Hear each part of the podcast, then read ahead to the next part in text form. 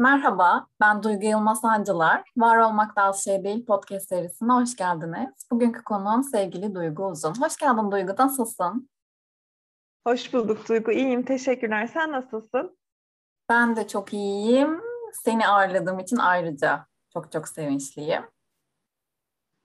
Ben asıl sevinçliyim beni davet ettiğin için. Bakalım nasıl bir e, podcast olacak. Ben de şu an çok meraktayım. Süper. Merakta olmak, heyecanlı olmak her zaman iyidir. O zaman ilk sorumuzla başlıyoruz. Kendi cümlelerinle seni senden duymak istesek bize neler söylersin Duygu? Ya şeyde bu soru e, böyle kendimi düşündüğümde en zorlandığım sorulardan bir tanesi. Şöyle bir şeyle başlamak istiyorum. Ben e, Sofi'nin Dünyası'nı ilk okuduğumda herhalde lisedeydim. Bilmiyorum daha önce okumuş muydun Sofi'nin Dünyası'nı? Evet, okumuştum. 15 yaşında okumuştum. Tam da Sophie'nin yaşında. Aynen öyle bir şeyler. Ee, ve Sophie hatırlarsan belki Sophie Amundsen 13 yaşına giriyordu o yıl ve yabancı birinden bir mektup alıyor ve mektup serisi devam ediyor arka arkaya ve ilk soru şey e, Sophie'ye sen kimsinle başlıyordu kişi kendini tanıttıktan sonra. E, Sophie de işte cevap veriyordu ona. İşte ben Sophie Amundsen, işte ailem şu, bir şu yaşındayım, şu okula gidiyorum falan filan.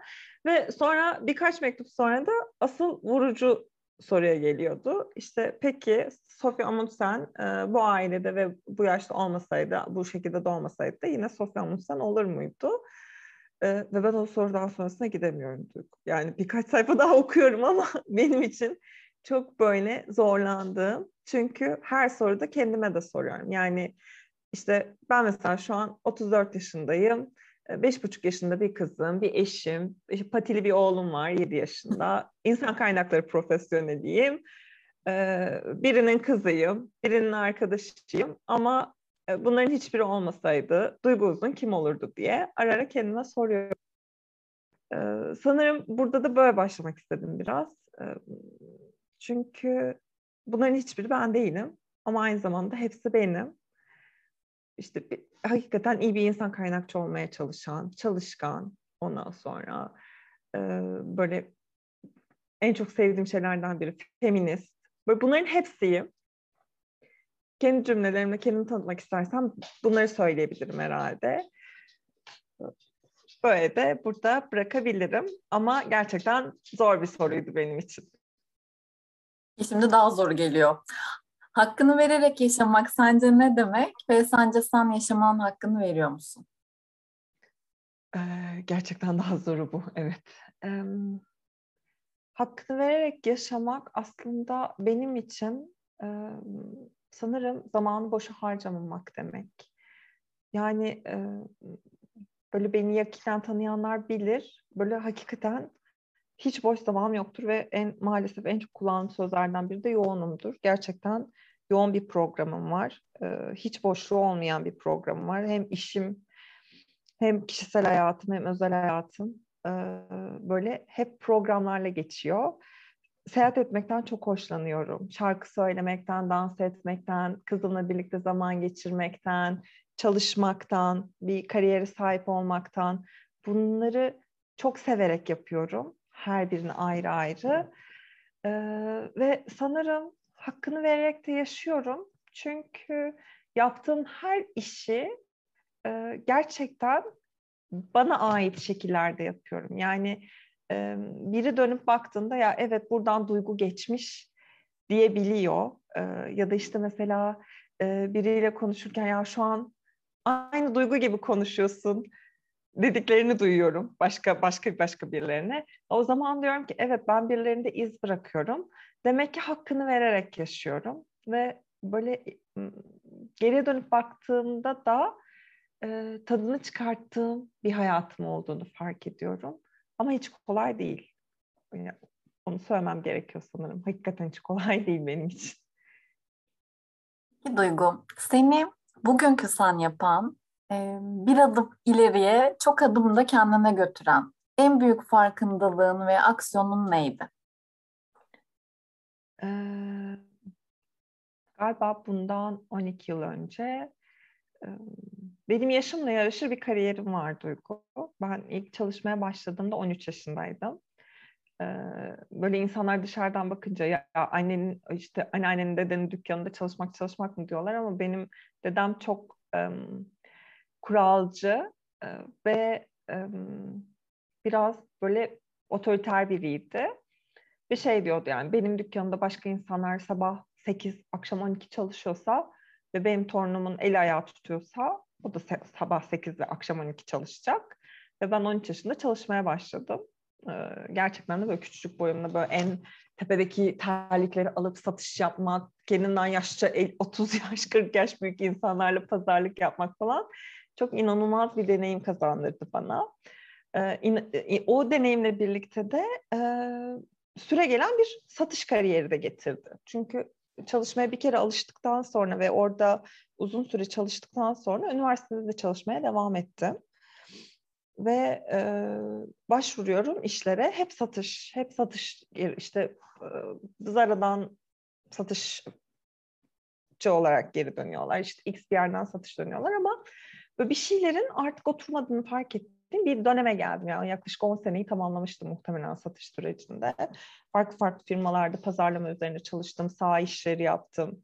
Ondan sonra üniversite döneminde belki birçoğumuz çalışmışızdır zaten. İşte büyük bankaların konferansları oluyordu, kongreleri oluyordu şehir dışında, otellerde gittim oralarda çalıştım. Ve çok farklı yönlerimi beslediğini düşünüyorum bu sürecinde. Ama bir gün bir satış eğitimindeyim ve eğitmen böyle bayağı motive edici bir takım şeyler söylüyor böyle. Herkes ya şöyle satacağım, böyle satacağım falan diye çıkıyor ama böyle bir anda şey oldum. Böyle etrafıma baktım ya bu bir değişik. Ben buraya ait değilim şu an. Ama böyle geriye dönüp baktığımda işte mülakatı düşünüyorum. Evet sorulan sorulara cevap verdim ve doğru sorular sordular aslında. Evet normalde buraya fit etmem lazım. Ama bir şeyler farklı. Çünkü Şöyle bir cümle kurdu eğitmen. O zamanlar çok popülerdi Bağdat Caddesi'ndeki kırıntı.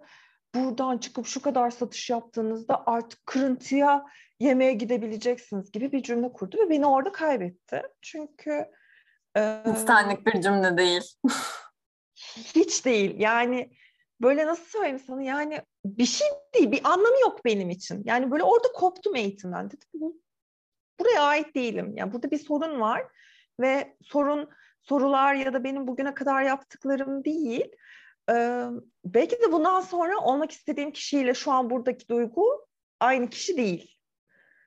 Ve sonra üzerine düşünmeye başladım. Yani ne yapsam daha mutlu olurum ve ne yapsam gerçekten olmak istediğim yerde olurum.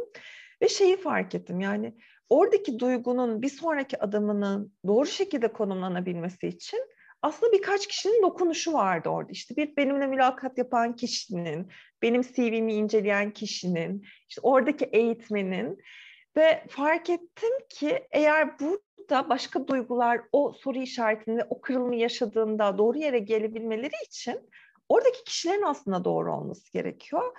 Ve ben bu bakış açısıyla belki de o kişilerden biri olmalıyım diye düşündüğüm bir anım var. Yani gerçekten bir kırılma anı. Çünkü sonrasında kariyerimi tamamen değiştirdim. Bir hafta sonra oradan işten ayrıldım. Ki iyi de bir satışçı olabilirdim. Orada gitseydim gerçekten söylediği paraları da kazanabilirdim. Ee, kendimi geriye götürdüm. Çünkü orada kazanacağım paranın neredeyse yarı parasına part time bir yerde başladım işe. Ve gittim, e, hiç unutmuyorum, Unida, e, o zamanlar Fenerbahçe'de bir şeydeydiler, apartman dairesinde böyle. E, o zaman tabii ki bilmiyorum kim olduklarını ama o, e, girdim ve tanıştım. Saide Kuzeyli ve Zeynep Berberoğlu karşımda oturuyorlar. E, Saide Kuzeyli e, belki bilirsin insan kaynaklarının divası olarak geçiyordu böyle. Evet. Ee, ve bana işte sorular soruyorlar ve neden insan kaynakları diye sordular böyle ama o şey beylik cümleyle değil yani seni bize getiren şey neydi diye sordular. Böyle zaten onların mülakatına girdiğin zaman böyle tokatlanıyorsun. Yani sağdan soldan geliyor böyle. O asla o girdiğim o zamana kadarki mülakatlarla hiç alakası olmayan böyle soruların nereden geldiğini anlamadığım ama bir şekilde sakin kalıp cevap verdim. Çünkü gerçekten çok inanarak gitmiştim. Hatta oraya ben başvurmadım. Başka bir arkadaşımı aramışlar. O demişken ben değil ama başka bir arkadaşım çok istiyor insan kaynaklarını. İstersen sizi yönlendirebilirim deyip bizi buluşturdu. Yani o kadar acayip bir buluşma anı var ki orada böyle sanki gerçekten istediğin bir şeye karar verince ve o arzuyla gittiğin zaman evren sana bir şekilde o kapıları açıyormuş gibi. Ve ben işte bu yaşadığım anı anlattım ve dedim ki ben gerçekten insan kaynaklarını öğrenmek istiyorum. Dolayısıyla da hani para vermiyorum diyorsanız da vermeyin. E, evet ihtiyacım var. Geçimimi de sağlamak zorundayım çünkü. O dönem destek de almıyordum ailemden. E, ama her şeye razıyım. Dolayısıyla ben çok istiyorum dedim ve ben o ofiste 3 yıl Cücetto bir İK'cı olarak onlarla birlikte çalışma şansına sahip oldum. Şans diyorum çünkü e, şu an bile hala o işte ilkelerimin, değerlerimin insan kaynaklarına evrilmesi sürecinde onların orada bana anlatmadan anlattıkları o kadar çok şey vardı ki böyle o bütün temeli aslında onlar kurmuş oldular. Yani ilkokul gibi aynı. Ee, ve benim kırılım anım böyle. Ve beni bugün olduğum kişi en azından kariyer anlamında e, olmak istediğim kariyere sahip kişi olarak da aslında o gün o benim verdiğim cevapla hiç tecrübesi, insan kaynakları alanında hiç tecrübesi olmayan duyguya bir şans vererek onlar bir kapı açmış oldular. Böyle ara ara düşündüğüm şeyler oluyor. Böyle yani onların oradaki katkısı mı yoksa benim zaten doğru yerde olmam mı? Hepsi diyorum günün sonunda. Yani evet ben çok isteyerek başlamıştım ve evet gerçekten doğru bir seçim yapmıştım kendim için bakış açısı olarak da. Ve evet onlardan alabileceğim her şeyi aldım. Yani belki onların farkında olmadan verdikleri şeyleri bile aldım. Ve o da bana işte bugünkü duygu olmamda çok büyük katkı sağladı. Sanırım bunu söyleyebilirim. Tam bir zamanı gelince zamanıdır hikayesi olmuş gerçekten. Ben de ilk kez duydum. Senin satışla alakalı bir geçmişin olduğunu bilmiyordum ben de. O yüzden benim için de yeni bir hikaye oldu. E, bizi dinleyenler için kitap ya da film önerecek olsam bunlar neler olurdu Duygu ve nedenleriyle istiyorum. Nedenlerini de güzel anlatacağını ifade edeceğini düşünüyorum. Tamam. Ee, kitap ve filmler benim için çok kişisel. Yani ki, kişisel derken şöyle, bana özel değil tabii ki ama e, aynı kitabı okuyup çok farklı şeyler anladığım insanlar oldu. Çünkü izlediğim bir filmden ya da okuduğum bir kitaptan o an neye ihtiyacın varsa onu alıp koyup cebine gidiyorsun aslında. Bu eğitimler için de geçerli. Böyle hepimiz farklı bir şey cebimizde cebimize koyup çıkıyoruz. Dolayısıyla böyle şu kitabı mutlaka okusunlar gibi bir şey söylemek bana göre değil. Yani çok anlamsız geliyor çünkü belki de ihtiyacı yok. Ama ben bende çok değişim yaratan bir filmden bahsetmek istiyorum eğer senin için de uygunsa. Belki birilerinin daha ihtiyacı vardır. Çünkü film çok zamansız, e, yaşsız ondan sonra ve defalarca izlediğiniz zaman hem çok gülerek, eğlenerek hem de eğer o an e, açıksanız bir şeyler almaya ve kendinizi o filme veri, veriyorsanız çok şey öğreten bir film. E, adını söylediğinde şaşıracaksın muhtemelen ya da belki daha önce bir yerlerde konuşurken denk gelmişsindir. E, Defne 3 yaş itibariyle e, korkunç bir Kung Fu Panda sevdasına yakalandı. Kung Fu Panda'yı biliyor musun? Biliyorum Gerçek ben de. Panda. Ee, ben de notlar alarak izlediğim filmlerden biri. Evet, ya böyle nasıl anlatayım? Şöyle düşün Duygu. Zaten defalarca izlediğim bir filmdi. Çünkü ben de çok severek izliyordum. Ama kızımla birlikte şöyle bir rutine girdik. Her gün bir filmini izliyoruz. Ve bir sene boyunca bunu yaptık. Bazen filmleri geri alıp bir daha uyku saatine kadar izliyoruz. Bazı cumartesi günleri sabah başlıyoruz. Arka planda sürekli ve bizi de oturtuyor yanına. Birlikte. Çünkü çocukların öyle bir dönemleri oluyor. Böyle bir filme saplantılı şekilde tıkılıyorlar ve izliyorlar. Yani gerçekten o an orada. Çünkü 3 yaş çocuğunun 2 saat, 4 saat dikkatini toplaması çok kolay bir şey değil. O tabii ki o arada işte kayboluyor.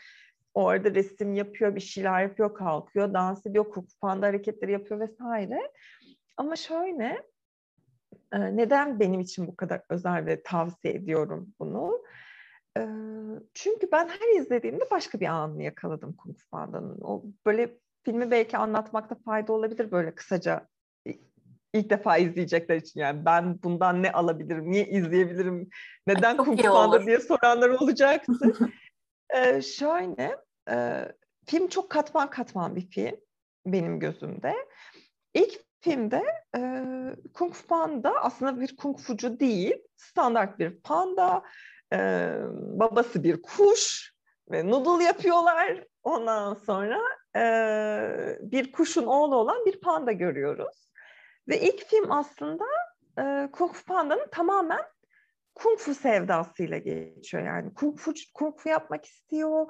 O Kung Fu figür oyuncakları var. Böyle en iyilerin arasına girmek istiyor falan. Ve şans eseri tamamen tesadüfen bir kutlamanın ortasında özel bir kung fucu seçilecekken oraya düşüyor. Yani film böyle başlıyor. Ve aslında ilk film o olmak istediğin şeyi olabilir misinle geçiyor. İkinci film böyle daha çok aynı o Sophie'nin dünyasında olduğu gibi yani şey gibi hissediyorum böyle. Ben kimim? Kim olmak istiyorum? Ben aslında böyle doğmasaydım da bu kişi olmak ister miydim? Ve ben aslında gerçekten kimimle biten böyle bir üçleme ve şey diyor işte ilk filmde aslında Kung Fu Panda oluyor günün sonunda. Hem de öyle bir sihirli formül olmadan içindekini görerek, gerçekten istediğini fark ederek oluyor. İkinci filmde tamamen bildiği her şeyi unuttuğu bir bölüme denk geliyoruz. Çünkü aslında babasının babası olmadığını fark ediyor ve hafızası tetikleniyor. Üçüncü filmde de e, kendine şeyi soruyor devamlı. Yani ben hangisiyim? Yani işte bir pandanın oğlu mu, bir kazın oğlu mu, bir x bir kişi mi, işte e, ejderha savaşçı mı, ne, neyim ben falan derken bir öğretmen mi?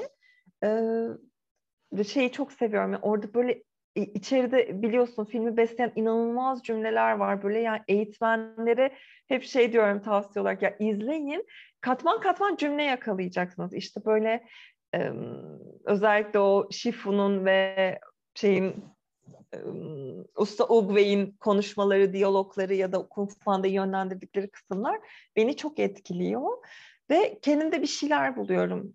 Gerçekten de öyle. Yani biz aslında hepsiyiz ama çoğu zaman potansiyelimizin farkında olmuyoruz ve böyle koruma alanımızın içinde çıkıyoruz ve böyle üç, Defne'nin üç yaşı benim de böyle e, annelikten tekrar kariyere odaklandığım böyle bir e, kimlik savaşı verdiğim bir döneme de denk geliyor aynı zamanda. Yani işte ben e, annemin kızı olan duygu muyum? Yoksa Defne'nin annesi olan duygu başka bir duygu mu? İş yerindeki duygu farklı bir duygu mu diye böyle. Dolayısıyla böyle bana oradaki o cümleler, o akış, o Kufanda'nın kendini buluş hikayesi çok ilham verdi. Bana zaten en büyük ilhamı kızım veriyor. Böyle ikisini birleştirdiğim bir an yaşadım büyük ihtimalle. Dolayısıyla ben çok keyifle izliyorum ve şu ana kadar böyle tavsiye edip ya bunu mutlaka bir izlesem mi acaba falan dedim. Kimseden de negatif yanıt almadım. Herkes kendince bir şey buluyor çünkü yani herkesin gördüğü şey farklı. Sanırım bunu söyleyeceğim. Ee, kitapta söylemem gerekiyor mu tekrar? yani, söylemek istersen tabii ki de paylaşabilirsin ama filmi öyle güzel anlattın ki filmle bile başlayabilirler yani. ama kitap konusunda da varsa e, yani beni çok etkiledi ve şundan dolayı etkiledi diyebileceğim. Burada hani sensin ya zaten anlamaya ve dinlemeye çalıştığımız, bilmeye çalıştığımız. o yüzden varsa paylaşırsan keyif alırız. Yoksa diğer sorumuza geçeriz. Tamam orada da böyle gerçekten hani e, böyle ilk başlangıçta da demiştim ya böyle beni ben yapan işte mesela feminizm. E, benim son dönemlerde en büyük savaşım toplumsal cinsiyet eşitliğine. Bu arada son dönem değil aslında bu da böyle ortaokul lise yıllarından biri bir uyanışla böyle başladığım farkında olduğum bir yanım. E, çünkü benim en temel değerim adalet. E, ve sanırım en büyük adaletsizliği de burada görüyorum. Ama sadece kadınlar için değil, erkekler için de burada çok büyük adaletsizlikler olduğunu düşünüyorum. Ve son bir yıldır da kendi çalıştığım şirketin içinde, görevimin haricinde toplumsal cinsiyet eşitliği ile ilgili bir takım çalışmalar yapıyorum. Çok okuyorum. İşte eğitmenlik sürecinden geçtim. Şu an aile içi şiddetle ilgili başka bir eğitimci programından geçiyorum. Hatta öyle bir kapı açtı ki bana şu an bir üniversitede kadın çalışmaları üzerine yüksek lisans programına da başladım. Böyle bunları niye anlatıyorum? Kitap, kitaba da geleceğim işte orada onun sonucunda. Ve şey var yani burada farklı bir öğrenilenden ve öğretilenden ve insanların genel kabullerinden farklı bir bakış açım olduğunu düşünüyorum. İşte herkes şey diyor işte kadınlara ve kız çocuklarına çok büyük adaletsizlik var dünya üstünde ve verilerle anlatılabilen yani istatistiki olarak e, gözle görülebilir ciddi boyutta adaletsizlikler var. Evet doğru ama e, adaletsizliğin tek tarafı olduğunu asla düşünmüyorum. Yani bir adaletsizlik varsa o terazinin diğer tarafına ne koyarsan koy onlar için daha adil bir dünya yaratmış olmuyorsun aslında. Ve e, projenin başında da argümanımızı bunun üzerine koyduk. Yani herkes için eşitlik. Çünkü ben şuna inanıyorum. E, siz e, çocukları yetiştirirken şeyi fark ettik konuşurken kız çocuklarına aslında işte sen narinsin, sen böylesin, sen şöylesin, sen kırılgansın etiketini yapıştırırken erkekleri de hep güç üzerine oğlan çocuklarına etiketler yapışıyoruz. İşte cesur olmasın, ağlamaması bilmem ama can acıması çok insani bir şey ve sen kız çocuklarını yetiştirirken canlarının acıyabileceğini düşünerek bu, bunu bu arada çok konforlu bir taraftan söylüyorum şu anda. Bu temelinde bu yok tabii ki ama en konfor, en konforlu ve en kendi hayatından, kendi deneyimim üzerinden anlatmam gerekirse bunu böyle anlatırım. Kız çocuklarına can acıması hakkını verirken olan çocuklarına can acımasının bile izni vermiyoruz. Bu da temelde aslında birçok adaletsizliğin en en primitif şeyini gösteriyor. Yani e, duygular kadınlar içindir. E, duygusuzluk, işte öfke, ki öfke de bir duygu. Ona tek bunu da birçok yerde söylüyorum. Erkekler içindir ve e, bir, bir tarafa sürekli tek bir duygu üzerinden hayatını idame ettirmesi. Yani işte ya duygusuz kalacaksın, duygularını göstermeyeceksin ya öfkeni ve sinirini göstereceksin. Ee, öbür tarafa da e, ağlayabilirsin, hüznünü gösterebilirsin ama günün sonunda sen eşit olmaya çalıştığın bir noktaya geldiğinde seni duygusal olmakla suçlayacaklar ve elinden birçok hakkının alındığını göreceksin mesajı veriyoruz. Dolayısıyla diğer böyle... tarafa da duygu kartını yeterince çıkarmıyorsun. Liderlikte bu tarafın eksik diye dayatmalar var. Ne kadar doğru söyledin de... denge tarafıyla alakalı. Ve günümüzde aslında birçok sorun buradan çıkıyor. Çünkü bir kere şeyi anlamıyoruz. Yani mesela çok ilginç geliyor bana. İşte kadınlar çok duygusal.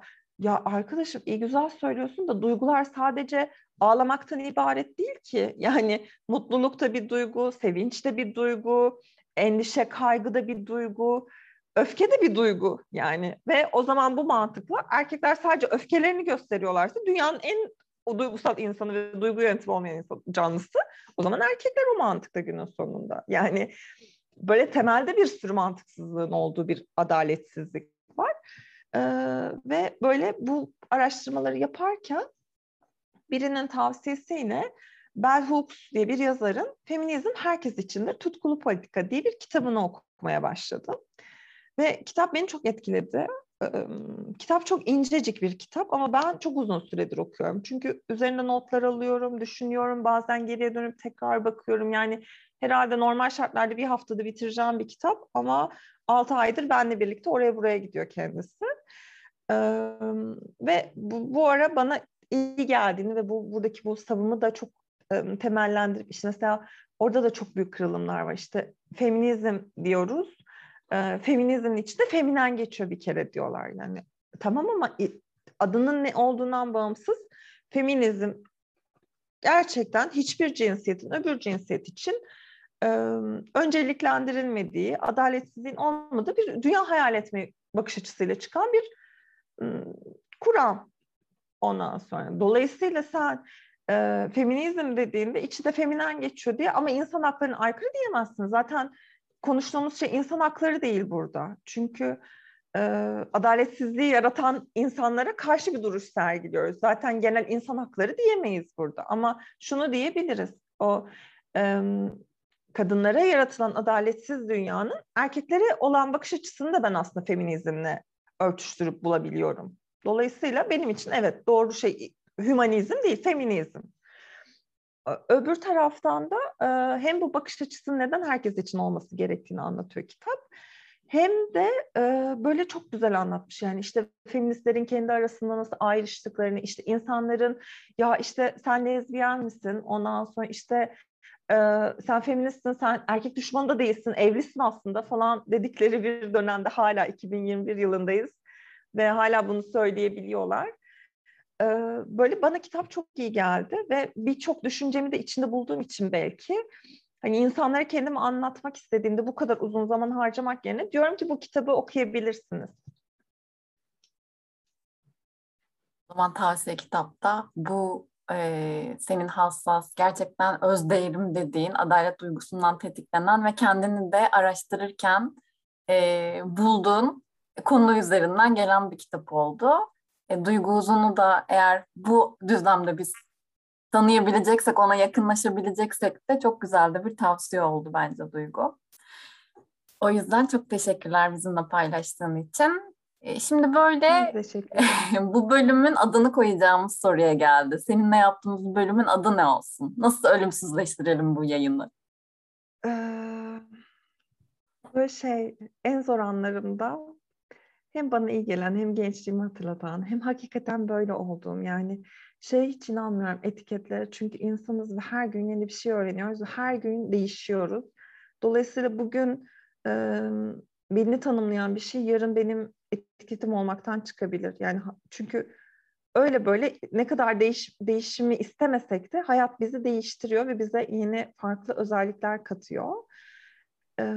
Dolayısıyla ben herhalde bu bölümün adını e, kendi yolumda seçeceğim. Böyle şarkıya da ithafen. Bence bu bölümün adı kendi yolumda olmalı. Çünkü herkesin bir kendi yolu, kendi arayışı var. Ee, ve aslında biraz o arayışın içinde olmak, farkında olmak e, hepimize iyi gelebilir. Biraz kendimize dönmek. Dolayısıyla ben evet bu bölümün adını kendi yolumda seçeceğim sanırım. Süper. O zaman böyle yayınlıyoruz. Peki bundan sonraki bölümün adı ne olsun isterdin?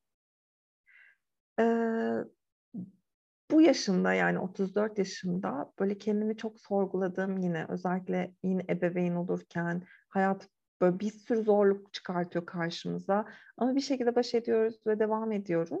Ama ben şeyi fark ettim. Kendime hiç boşluk alanı yaratmıyormuşum Duygu. Hani en başında söyledim böyle hayatın hakkını vererek yaşıyorum.